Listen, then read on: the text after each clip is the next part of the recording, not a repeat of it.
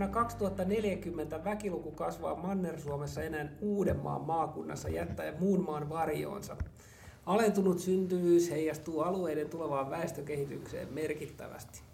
Nämä ovat otteita tilastokeskuksen syyskuun lopussa julkaistusta väestöennusteesta, joka on kokonaisuudessaan aika karua luettavaa. Mitä tämä kaikki tarkoittaa Suomelle ja Suomen alueille? Aiheeseen pureudutaan huomisen talouspodcastin tämänkertaisessa jaksossa. Minä olen kuntarahoituksen pääekonomisti Timo Vesala ja vieraanani tänään on konsulttitoimisto MDIin aluetutkija Timo Aro, joka varmasti tuntee alue- ja väestörakenteen muutosten koukerot paremmin kuin kenties kukaan Suomessa. Tervetuloa Kaimo. Kiitos, kiitos. Niin, tilastokeskuksen tuoreen alueellisen väestöennusteen mukaan Suomessa on vain neljä maakuntaa, joissa väkiluvun odotetaan olevan vuonna 2040 nykyistä suurempi. Ja näistäkin neljästä ainoastaan Uusimaa on sellainen, joka pystyy ylläpitämään hmm. väestön kasvua ihan sinne ennustejakson loppuun saakka. Sitten toisaalta samaan aikaan meillä on maakuntia, joissa väkiluku tulee supistumaan merkittävästi. Ja itse asiassa kun mä katsoin niitä kuntatilastoja, niin semmoisen niin mediaanikunnan väestömuutos on noin 15 prosenttia Joo. vuoteen 2040 mennessä. Minkälaisia ajatuksia nämä luvut ja tämä näköala herättää aluetutkijassa? No kyllä tiedossa oli, että nämä tilastokeskuksen ennusteet, kun tulevat julki, niin tulee olemaan, olemaan, olemaan todella synkät, karut, jäätävät, jos näin voisi sanoa. Mutta siitä huolimatta kyllä se vähän yllätti, että ne oli vieläkin karummat Eli se kuva, mitä välittyy ennusteen kautta Suomesta ja Suomen tulevasta kehityksestä, niin on kyllä poikkeuksellisen eriytynyt suhteessa aikaisempaan kehitykseen. Jos ajattelee aluetasolla ylipäätään plussalla neljä maakuntaa, 70 seutukunnasta 10 seutukuntaa, 311 kunnasta 52 kuntaa. Että tämän tyyppistä tilannetta ei ole kyllä aikaisemmin ollut nimenomaan eriytymisen näkökulmasta. Aivan. Niin MDI hän julkaisi oman selvityksensä tässä alkuvuodesta, jota muuten kuntarahoituskin on ollut tilaamassa ja rahoittamassa. Kyllä. niin sen mukaan Suomessa on 20 vuoden kuluttua käytännössä nämä kolme aitoa kasvuseutua, eli siis Helsingin seutu, Turku ja Tampere mm. seutukuntina. jos nyt vertaa tätä tilastokeskuksen alueellista ennustetta tähän teidän omaan ennusteeseen, niin oliko tässä tilastokeskuksen ennusteessa jotain erityisen yllättävää? No tietysti aina kun tehdään väestöennusteita, niin oletusten merkitys on suuri, että mitkä ovat ne olettamat, millä perusteella sitten lasketaan se ennuste. Ja meidän ennusteen ja tilastokeskuksen ennuste oli niin kuin pääpiirteissään sama. Metodi oli samankaltainen, oletukset väestönkehityksen eri osatekijöistä olivat aika lähellä toisiaan. Mutta se, missä syntyi suurin ero, me olimme tehneet tämän syntyvyyden arvion, eli kokonaishedelmällisyysluvun arvioitu hieman korkeammaksi. Me kuvittelimme, että 2018 on eh-, ehdoton pohja, että syntyvyys- ja kokonaishedelmällisyysluku ei voi enää tulla alaspäin vuoden 2018 luvuista, mutta se on edelleen tullut vuonna 2019 alaspäin. Ja meidän ennusteessa syntyvyyden kokonaisluvuksi arvioitiin 1,45 ja tilastokeskuksella tämä arvio oli 1,35 ja se aika paljon selittää näitä eroja. Muuttoliiketarkastelussa maan sisäisen muuttoliikkeen ja kansainvälisen muuttoliikkeen osalta niin metodi oli suurin piirtein samanlainen. Meillä oli maan sisäisessä muuttoliikkeessä hieman tarkempi tarkastelu siinä mielessä, että meillä oli enemmän näitä niin sanottuja muuttoalueita, Eli mistä muutot lähtevät ja minne ne päätyvät ja mikä on muuttoalttius eri ikäryhmillä. Mutta pääpiirteissään on aika lailla sama metodi. Joo, kieltämättä tämä kokonaishedelmällisyyden aleneminen tässä uudessa mm. tilastokeskuksen ennusteessa, niin se oli kyllä minullekin aikamoinen yllätys, koska ainoastaan vuosi sitten käytettiin tätä 1,45 lukemaa ja nyt tämä 2019, okei, syntyvyys mm. on laskenut, mutta täällä yhden vuoden perusteella sitten korjattiin tätä Joo. trendilaskelmaa näin paljon, niin se, se, se oli kyllä kieltämättä niin kuin itsellenikin yllätys. No tuossa teidän ennusteessa, niin tämä aika keskeinen parametri on, on myöskin tämä niin sanottu suhteellinen muuttoalttius. Joo. Mitä sillä tarkoitetaan? Muuttoliikkeessä aika usein, kun tarkastellaan ihmisten liikkuvuutta alueiden välillä, niin on aika suuret erot ikäryhmien välillä.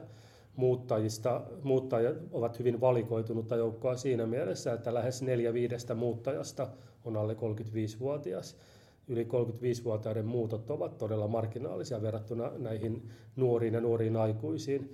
Ja tämä muuttoalttius tarkoittaa varsinkin näissä väestöennusteissa sitä, että jokaiselle ikäryhmälle lasketaan se alttius tai todennäköisyys, muuttavatko he oman kunnan rajojen ulkopuolelle. Ja me ollaan laskettu tämä muuttoalttius kymmenvuotisikäryhmittäin jokaisen ikäryhmän osalta. Okei, ja ymmärsinkö nyt oikein, että oletatteko te, että tämä ikäryhmittäinen muuttoalttius ikään kuin pysyy vakiona ja mm. nyt sitten kun väestö ikääntyy, Joo. eli nuorempia ikäluokkia on vähemmän, niin sitä mm. kautta meillä on myöskin vähemmän sitten muuttamista. Joo. Just juuri, juuri näin, että se miksi väestöennusteet sekä meidän että tilastokeskuksen ovat erityisesti 2030-luvun luvun osalta synkät, perustuu juuri tähän, että kun syntyvyys on matalaa pitkän aikaa, se tarkoittaa, että 15-20 vuoden kuluttua ne muuttan, potentiaalisten muuttajien määrä käy todella ohueksi. Eli, eli nämä perinteisetkin muuttovoittoalueet niin eivät saa niin paljon muuttoliikettä enää osakseen, koska yksinkertaisesti muuttajia ei kaikilla alueilla ole enää ikäryhmissä niin paljon. Ja sitä kautta tämä muuttoalttius on laskettu vakiona koko ajanjakson ajan kaikille ikäryhmille. Joo. No näetkö, että tämä ilmiö voisi sitten selittää myöskin tätä eriytymistä niin, niin äh, huoltosuhteessa, mm. koska, mm. koska tota noin, niin, äh, tällaiset äh, alueet, joissa on taipumusta, että, että tämä ikääntyminen mm. on voimakkaampaa ja siellä on vähemmän aktiivi-ikäistä väestöä suhteessa näihin niin sanottiin huollettaviin, Joo. eli käytännössä ikääntyneisiin, mm. että näihin, näille alueille ei oikein mistään sitä myöskään tule sitten sitä aktiivi-ikäistä väestöä. Joo, tämä on tietysti se perusmekanismi, että totta kai meillä on jo lähtökohtaisesti aika suuret alueelliset erot olleet jo tähän saakka kaikilla keskeisillä tunnusluvuilla.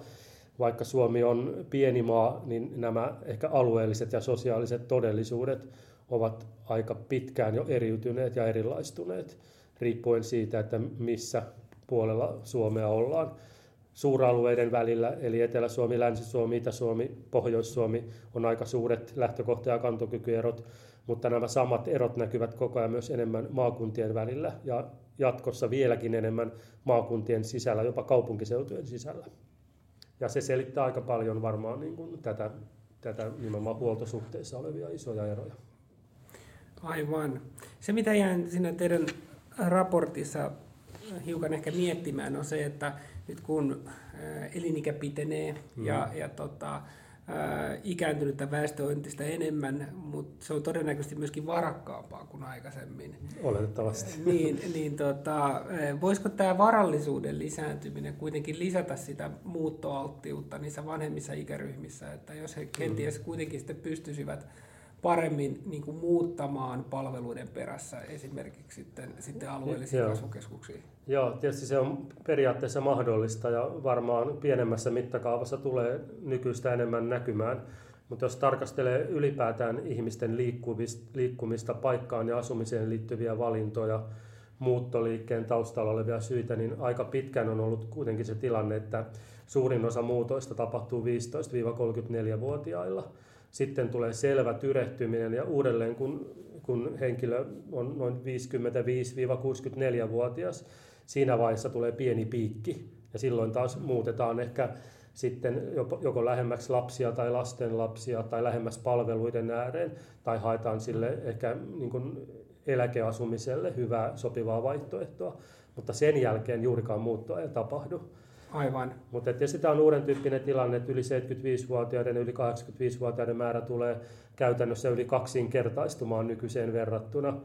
Muistaakseni vuoteen 2040 mennessä pelkästään yli 75-vuotiaiden määrä tulee kasvamaan noin 390 000 henkilöllä nykyiseen verrattuna. Eli, eli siinä mielessä tuo, mitä sanoit, että, että miten se varallisuus heijastuu tuleviin asumiseen ja paikkaan liittyviin valintoihin, niin se on kyllä niin kuin mielenkiintoinen kysymysmerkki. Mm. Siinä saattaa tulla aiemmasta poiketen muutoksia, koska myös iäkkäämmät ovat entistä toimintakykyisempiä, entistä ostovoimaisempia ja, ja haluavat tehdä omaan elämänsä liittyviä ratkaisuja ehkä eri tavalla kuin aikaisemmin. Kyllä. ja tuossa niin kuin viittasikin näihin tota, eri ikäisten ihmisten niin kuin suhteellisten osuuksien mm. muutoksiin, niin aika usein näissä väestöennusteissa totutaan katsomaan niin kuin vuosikymmenten päähän. Ja Kyllä. ehkä itsellä oli tässä tilastokeskuksen ennusteessa hyvin se niin kuin mielenkiintoinen havainto ja ehkä vähän yllätyskin se, että kuinka voimakkaita nämä muutokset on jo nyt ihan niin kuin 2020-luvulla, Joo. eli käytännössä seuraavan kymmenen vuoden aikana. Että mä sieltä jotain poimintoja, no johtuen tietysti tästä 2010-luvun ö, syntyvyyden laskusta, niin esimerkiksi päiväkoti-ikäisten ö, lasten määrän mediaanimuutos, kun otetaan niin kuin kuntasektori, mm. niin se tyypillisessä kunnassa se tippuu 25 prosenttia Joo. seuraavan 10 vuoden Joo. aikana tai 2020-luvulla. Sitten peruskouluikäisissäkin tämä muutos on noin 23 prosenttia Joo. miinusta ja sitten yli 80-vuotiaissa mediaanikunnassa plus 36 prosenttia. Tähän on siis valtava niin kuin paine niin, niin kuntien palvelurakenteelle. Ihan siis nyt tässä, Joo. on käytännössä tässä ja nyt. Ja oikeastaan ja tämä muutos on jo käynnistynyt, jos katsoo vaikka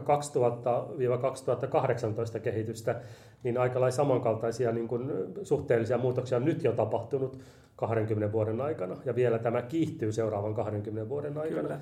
Et se varmaan se suurin, ehkä mistä aika vähän on keskusteltu, että jos ajattelee näitä vaikka tilastokeskuksen väestöennustetta, niin julkinen keskustelu kiinnitti huomiota vahvasti vauvakatoon, mikä oli aika vahva tämmöinen niin signaali.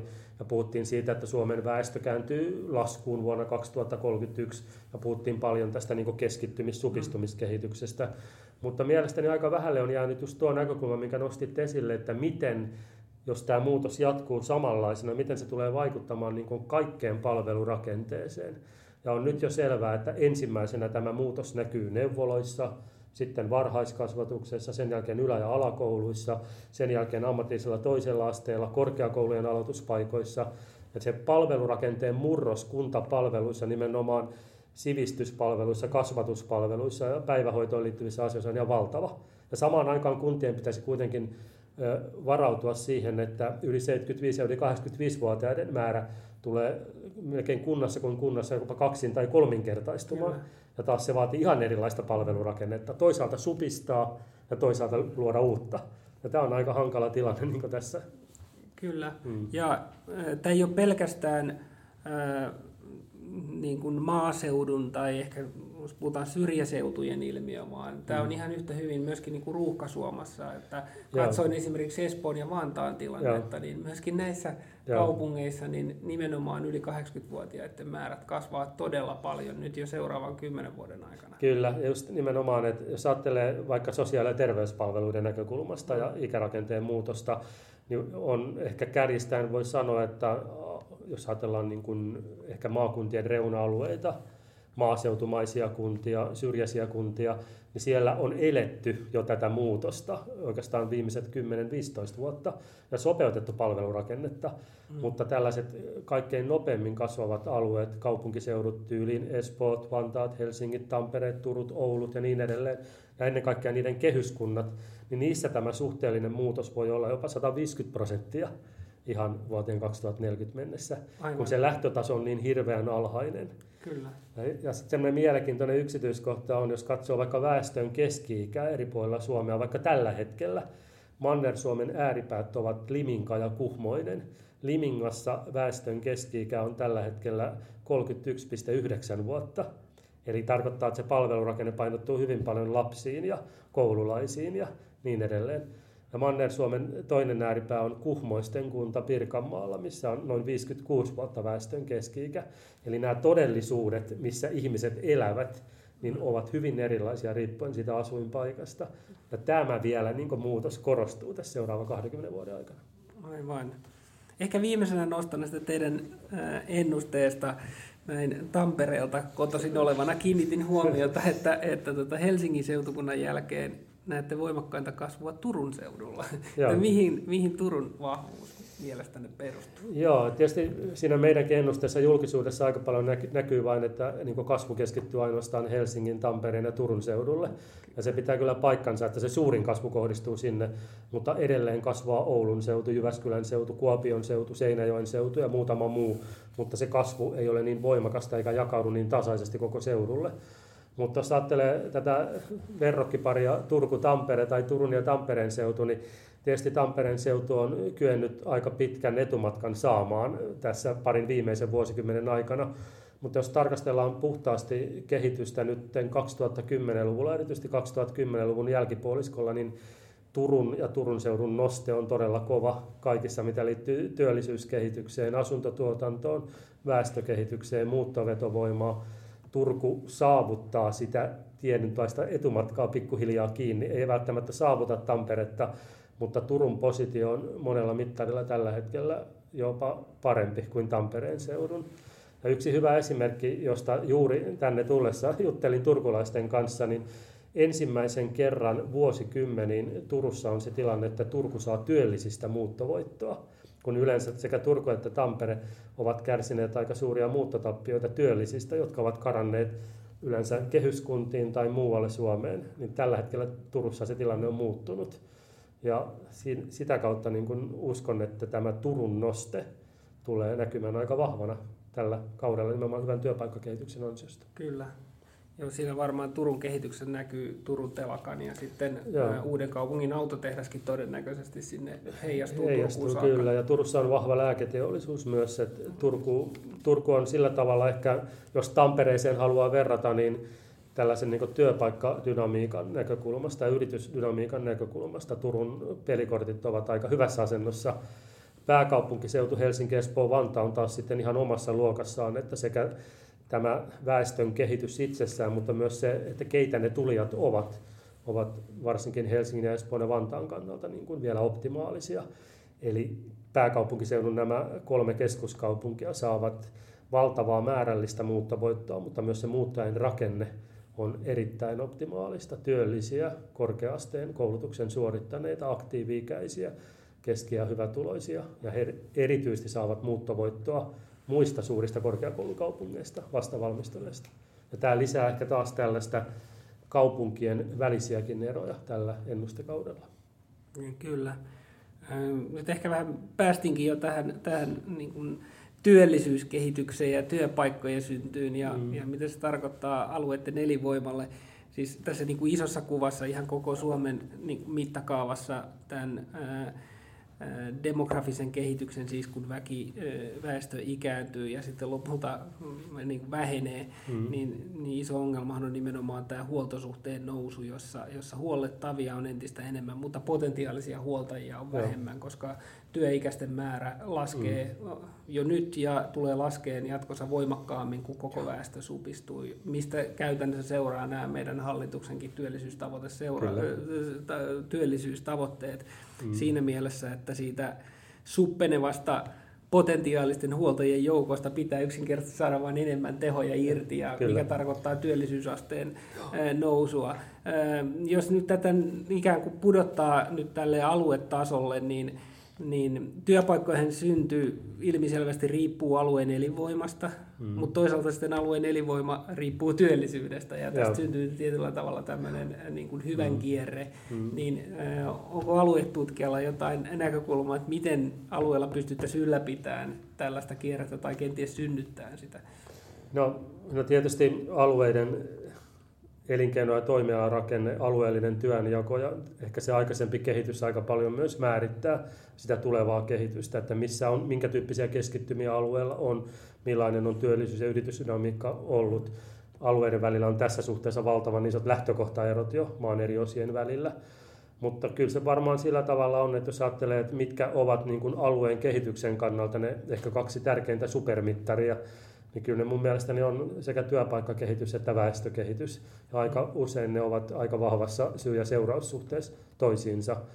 Et näkisin sillä tavalla, että sellaiset alueet, jotka ovat elinvoimaisia, vetovoimaisia, pitovoimaisia, niin niillä on aika paljon yhteisiä piirteitä ja ne aika paljon kieltyy nimenomaan sen ympärille, että työpaikkakehitys ja yritysdynamiikka on ollut hyvä alueella, joka sitten synnyttää muita positiivisia kerrannaisvaikutuksia.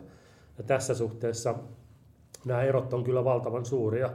Että jos katsoo vaikka Länsi-Suomea ihan vaikka Turusta Ouluun saakka ja vertaa sitten kehitystä vaikka sisämaahan, niin erot on todella suuria, hmm. mitkä näkyy just kaikilla näillä työllisyyteen, yrittäjyyteen ja elinvoimaisuuteen liittyvillä tunnusluvuilla.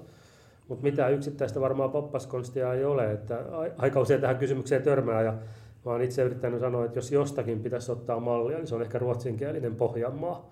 Korkea työllisyysaste, matala työttömyysaste, ei juuri pitkäaikaistyöttömyyttä, osallisuus hyvä, yhteisöllisyys hyvä ja kaikki tällaiset sekä kovaan että pehmeään vetovoimaan tekijään liittyvät tekijät on aika hyvässä kunnossa. Ja sitten vielä työperustainen maahanmuutto, humanitaarinen maahanmuutto on onnistuttu myös saamaan siihen samaan yhtälöön. Eli onko yksi avain tämä tietyllä tavalla tämmöinen niin kuin benchmarkkaus ja semmoinen, Joo. että katsotaan, että mitä, mitä, missä muualla on onnistuttu ja koitetaan Joo. sitten ottaa niitä samoja käytäntöjä. Ja... Joo, se ei helppoa, ei helppoa varmaan ole, koska alueet on niin lähtökohdiltaan niin kovin erilaisia ja, ja sitä, se tekee ehkä vaikeaksi semmoisen suoran benchmarkkauksen, mutta mutta varmaan olennaista on niin tunnistaa ehkä niitä positiivista polkuriippuvuutta synnyttäviä tekijöitä, että mitkä tekijät ikään kuin lyö, luo ympärilleen taas sit muita myönteisiä kehävaikutuksia ja pyrkii niitä sitten mahdollisimman paljon ehkä tarkastelemaan ja ottamaan huomioon. Mutta aika vaikea on toisesta to- toimintaympäristöstä siirtää mm. sitten, kun viime kädessä kuitenkin ihmiset on siellä taustalla ja ihmisten tekemät valinnat ja päätökset kuitenkin aika paljon ohjaa myös sitä ja sitten sellaiset asiat, mitä liittyy alueen yleiseen ilmapiiriin, mentaliteettiin, henkiseen ilmastoon, tahtoon, luottamukseen, arvostukseen, tämän tyyppisiin juttuihin, niin niihin on vaikea päästä millään tavalla niin kuin numeroilla tai tilastoilla mm. kiinni. Se on vaan hämmentävää esimerkiksi vaikka ruotsinkielisellä Pohjanmaalla tai Etelä-Pohjanmaalla, että kuinka vahva on sellainen osallisuus, yritysdynamiikka, tulevaisuususko ja sen oman tekemisen voima että kuinka paljon se saa aikaa sit myös sellaisia hyviä vaikutuksia, mitkä heijastuu sitten positiivisesti mm. näihin supermittareihin työpaikkakehitykseen erityisesti. Kyllä. No tässä kohtaa tekee mieli kysyä sulta, että mitä ajattelet sanasta pitovoima? Sitä kuulee aika paljon juuri tämän tyyppisen keskustelun yhteydessä, että miten pystymme pitämään ja tietenkin mielellään lisäämään väestöpohjaa. Joo, no, itse sitä aktiivisesti kanssa viljellyt sitä sanaa, että oikeastaan jos ajattelee näitä kolmea sanaa, elinvoima, vetovoima, pitovoima, mm. niin elinvoima ja vetovoima on varmaan sellaisia, että ei ole sellaista aluetta tai kuntaa, joka jollakin tavalla olisi nostanut strategioissaan nämä asiat esille. Ja pitovoima on mielestäni, se tarkoittaa yksinkertaisesti sitä, että miten sen alueen omat asukkaat näkevät sen oman asuin- ja elinympäristönsä, kuinka tyytyväisiä he ovat oman alueensa lähipalveluihin tai vetovoimapalveluihin, kuinka tyytyväisiä he ovat omaan asuin- ja elinympäristönsä, millainen on koettu hyvinvointi, turvallisuus, viihtyvätkö he alueella. Ja jopa väittäisin, että aika monella alueella se pitovoima on paljon tärkeämpi tulevaisuuden tekemisessä kuin se vetovoima. Koska vetovoima kuitenkin on ulkopuolisten näkemys alueesta, kuinka kiinnostava, kuinka houkutteleva, mm. kuinka dynaaminen tai vetovoimainen se on. Mutta sen pitovoiman me tehdään kaikki itse omalla alueellaan ja omilla valinnoillaan ja omilla teoillaan.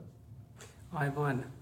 Ja liittyisikö tähän vielä semmoinenkin, mitä mä oon itse miettinyt, ehkä en ole osannut erotella niin hienosti tätä vetovoimaa äh, mm. ja, ja sitten toisaalta pitovoima, äh, mutta mitä on itse miettinyt, että että jos niin kun kunnat ja alueet ajattelevat näitä asioita ja haluavat investoida siihen, mm. että pystyisivät olemaan elinvoimaisia, vetovoimaisia, pitovoimaisia, mm. ja sitten kun siihen maakuntaan ei välttämättä tule sitä uutta väkeä nettomääräisesti lainkaan, Joo. tai pikemminkin se väki, mm. väestöpohja supistuu, ja sitten kun siellä on ne naapurikunnat, jotka ajattelee samalla tavalla, Joo. niin onko tässä sellainen riski, että, että kaikki investoivat siihen e, e, vetovoimaan tai pitovoimaan, mm. ja sitten se lopputulos on se, että, että oikein sitten niin kuin kukaan ei siitä hyödy.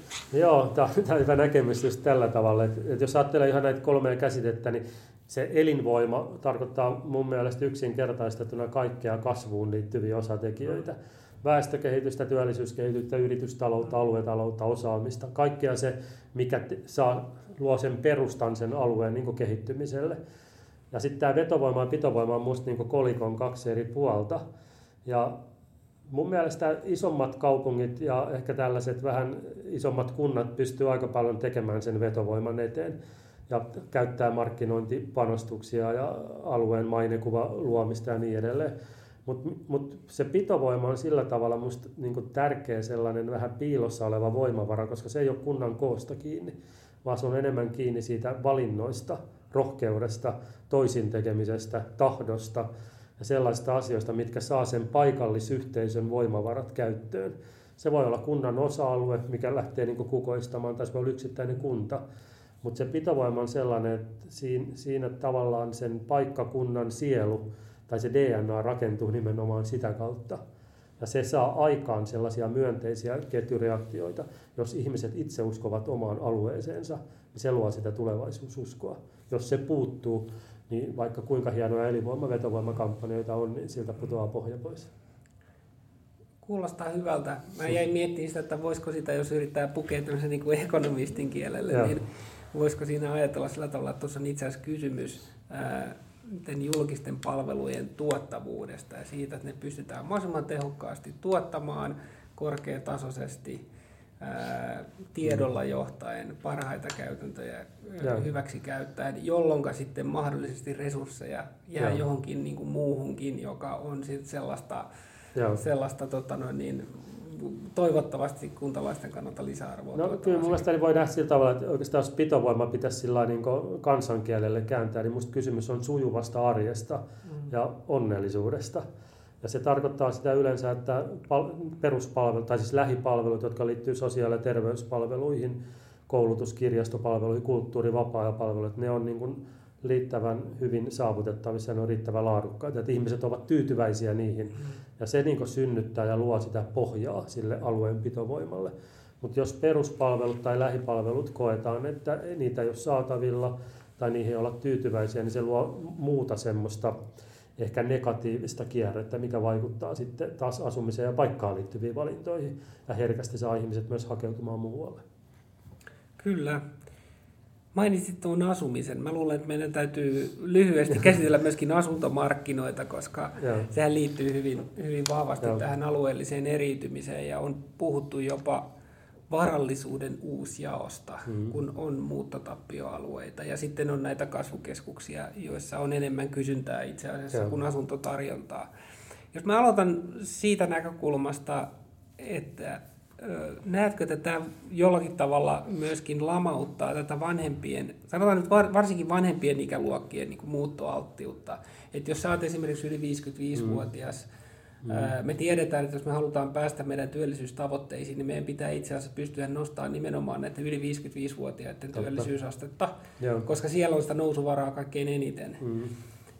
Mutta jos tämä asuntomarkkina on näin pahasti mm. niin kuin epätasapainossa, mm. että et sä olet niin kuin jumissa ää, oman asuntos kanssa jossain, jossain tämmöisellä muuttotappioalueella, niin hirveän vaikea mm. muuttaa myöskään työn perässä. Totta.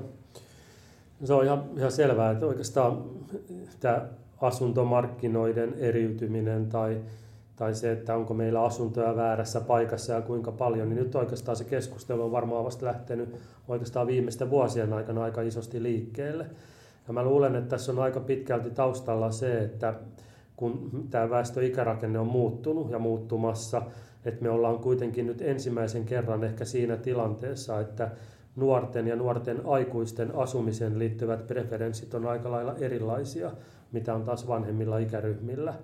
Ja siinä tapahtuu aika voimakasta hajontaa sillä tavalla, että sinänsä näiden suurten kasvavien kaupunkien tulomuuttojen määrä ei ole juurikaan kasvanut viime vuosien aikana, mutta se, missä on tapahtunut valtava iso muutos, että lähtömuuttojen määrä on vähentynyt taas pois näistä kaupungeista, mikä tarkoittaa sitä, että yhä suurempi osa Suomesta on varmaan sellaista aluetta, että asuntomarkkinoilla on laskeva hintakehitys ja sen mikrosijainnin merkitys siinä paikallisessa ympäristössä nousee koko ajan suuremmaksi ja suuremmaksi. Ja jos nuoret ja nuoret aikuiset entistä enemmän haluaa asua esimerkiksi kerrostaloasunnoissa tai vuokralla omistusasumisen sijaan, se tarkoittaa sitä, että meillä on jossain ikään kuin semmoista kapasiteettia, omakotitaloja, pientaloja, paritaloja, rivitaloja, joille, joihin ei kohdistu samanlaista kiinnostusta kuin aikaisemmin. Ja samaan aikaan, kun nämä nuoret ja nuorten aikuisten ikäluokat ohenee, niin se tarkoittaa sitä, että sitä kysyntää ei myös jatkossakaan ole niin paljon. Että kyllä tämä on minusta varmaan polttava ongelma, ylipäätään tämä alueellinen liikkuvuus, jota rajoittaa varmasti aika paljon tämä omistusasumisen painottuminen ja se, että meillä on aika paljon asuntovarallisuutta sellaisilla laskevan tai supistuvan väestönkehityksen alueella, missä ei ole oletettavissa, että se arvonnousu tapahtuisi enää. Joo, onko tota aluetutkijan silmiin nä, osunut mitään semmoista oiretta, että tämä digitalisaation ja työn murroksen hmm. vaikutukset alkaisi näkymään sillä tavalla, että nyt kun työ ei välttämättä ole enää niin paikkasidonnaista, että se hmm. alkaisi hyödyttää niin kuin muitakin seutuja kuin vain näitä kasvavia kaupunkiseutuja, kun nythän tuntuu, että tämä hmm. digitalisaatio on oikeastaan vähän niin kuin kiihdyttänyt tätä Just kaupungistamista. Tämän. Tämä tämä on ihan totta, että aika usein, varsinkin niillä alueilla, joissa väestökehitys on laskevalla uralla tai on muuttotappioita, niin aika helposti niin kuin uskotaan, että tulee joku ihme, mikä kääntää sen kehityksen toiseen suuntaan. Ja sitten kun aina yrittää kysellä, että mikä se ihme sitten voisi olla, niin aika usein vastaukseksi tarjotaan ilmastonmuutosta, digitalisaatio, automatisaatio. Ja sitten faktat kuitenkin osoittaa, jos tarkastelee nyt vaikka viimeisen kymmenen vuoden kehitystä, muuttoliike on entisestään lisääntynyt, pendelöinti on entisestään lisääntynyt, työasialiikkuvuus on entisestään lisääntynyt. Ja nämä kaikki alueliikkuvuuden muodot on entisestään vahvistaneet olemassa olevia keskittymiä. Ja tämmöisten niin kuin kontaktien merkitys on päinvastoin koko ajan kasvanut aikaisempaa suuremmaksi. Ja se on taas sinänsä vauhdittanut kaupunkien ja kaupunkialueiden sisällä tämmöisten niin luonnollisten solmupisteiden kasvua. Eli tämmöistä niin kuin kaupungeilta, kaupungeista maaseudulle tapahtuvaa muuttoliikettä, se ei ole lisääntynyt, vaan päinvastoin kaupunkimaiset kunnat ovat koko ajan kasvattaneet muuttovoittoa, mikä mulle kertoo siitä, että toistaiseksi tämä digitalisaatio, ilmastonmuutos, tämän tyyppiset asiat on, on päinvastoin tämmöisten keskittymien merkitystä korostaneet. Ja se, mikä minusta on niin mielenkiintoista kans, mistä on aika vaikea löytää tilastoa, kun aikaisemmin me oltiin vuosikymmeniä semmoisessa Suomessa, että ihmiset seurasivat työpaikkoja. Ja nyt nämä alkaa näyttämään siltä, että meillä on yhä enemmän semmoisia toimialoja, missä toimialat seuraavat niitä keskittymiä, missä ihmiset on valmiina. Ja tämä niin muuttaa hirveän paljon sitä tilannetta aikaisempaa verrattuna. Joo, tämä on mielenkiintoinen havainto. Mäkin olen, kun olen liikkunut tuolla tota, ää, maakunnissa erilaisissa tilaisuuksissa puhumassa, niin, ja sitten kun tavannut yrittäjiä, niin mm. aika monet ottaa tämän alueellisen kohtaanto-ongelman Joo. esiin, että he tietäisivät, missä on, on niin kuin työvoimaa, mutta sit sitä Joo. ei välttämättä ole siellä, missä on se toimipiste. Ja tämä, on, tämä on tietynlainen ongelma, ja se tosiaan Joo. voi olla niin, että se toimipiste onkin se sitten, joka, joka liikahtaa. Joo, hyvä. Mennään tässä lopuksi vielä, palataan tähän niin kuin syntyvyyteen, joka on se ehkä se kaiken juurisyy. Vauvakato. Vauvakato, eli Joo. syntyvyyden lasku, sehän on siis kansainvälinen ilmiö ja, ja osittain ja ehkä jopa pääosin niin kyse on ehkä toivotun lapsiluvun laskusta. Että ihmiset mm. yksinkertaisesti niin, niin haluavat vähemmän lapsia. Mutta tietysti tämä Suomessahan tämä syntyvyyden lasku on nyt 2010-luvulla ollut niin poikkeuksellisen jyrkkää, että et, et on arveltu, että siinä nyt jotain muutakin selitystä on niin kuin olosuhteisiin liittyvää. Ja, ja tietysti yksi ilmeinen on tämä mahdollinen selitys, tämä, tämä tota, kadotettu tai menetetty vuosikymmen, kun meillä on mm. erittäin huono talouskehityksen jakso, ja tähän kohteli varsinkin nuoria perheitä, Totta. Ää, tai sanotaan ää, perheen perustamisiässä olevia aika kaltoin. Et meillä on tämä 25-34-vuotiaiden ikäkohortti, jonka työllisyys on hyvin niin kuin jälkijättöisesti lähtenyt vasta toipumaan oikeastaan aivan viime vuosina. Et pitkään mentiin, että, että se työllisyyden paraneminen ei, ei kohdistanut heihin ja se voi olla tietysti tässä syksyä. Ja toivottavasti se, se, se olosuhde alkaa nyt, mm. nyt paranee. Mutta miten sitten aluetutkijan näkökulmasta, niin voiko tämä alueellinen polarisaatio myöskin olla jonkunlainen, jonkunlainen tekijä tässä taustalla, tässä syntyvyyden laskussa? Joo, kyllä se demografia ainakin sillä tavalla näkyy, että voisi puhua tämmöisestä niin kuin alueellisesta kohtaamattomuudesta. Jos ajattelee vaikka 20-29-vuotiaita naisia ja miehiä esimerkiksi, niin se on aika mielenkiintoista, jos kartalla tarkastellaan, että missä asuu sen ikäiset naiset ja missä asuu sen ikäiset miehet niin meillä on hirveän paljon sellaisia kuntia Suomessa, missä tämän ikäryhmän miesten osuus on 50-60 prosenttia suhteessa naisiin. Eli tässä on varmaan ihan tämmöistä myös kohtaamattomuutta. Naisenemmistö on yliopistokaupungeissa ja muutamissa suurten kaupunkien kehyskunnissa. Itse asiassa 11 kuntaa vaan on sellaisia, missä on naisenemmistö 20-29-vuotiaiden ikäluokassa. Ne on kaikki yliopistokaupunkeja ja kehyskuntia. Ja sitten taas suurin epäsuhta on, kun mennään taas maaseutumaisiin kuntiin ja maakuntiin. Tämä alueellinen kohtaamattomuus on varmaan yksi tekijä, mikä on tässä taustalla. Turun yliopiston akatemiatutkija Marika Jalovaara antoi mielenkiintoisen selityksen, mitä mun mielestäni on aika looginenkin, että just vähän viittasi tähän samaan, mitä sinäkin tämän niin työllisyystilanteen muutokset tällä nuorella, yhdellä nuorella ikäryhmällä, niin hän toi sen havainnon esiin, että Suomessa nimenomaan sen ensimmäisen lapsen hankkiminen on koko ajan siirtynyt pikkusen myöhemmälle iälle.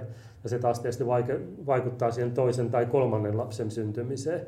Sitten toinen mielenkiintoinen havainto hänellä oli se, että jos aikaisemmin nimenomaan korkeasti koulutetut naiset, se lapsettomuus oli yleisempää, joko tietoisena valintana tai muuten, niin sekin on kääntynyt nyt viime vuosien aikana siihen suuntaan, että nimenomaan vähiten koulutusta omaavat naiset myös on eniten lapsettomia.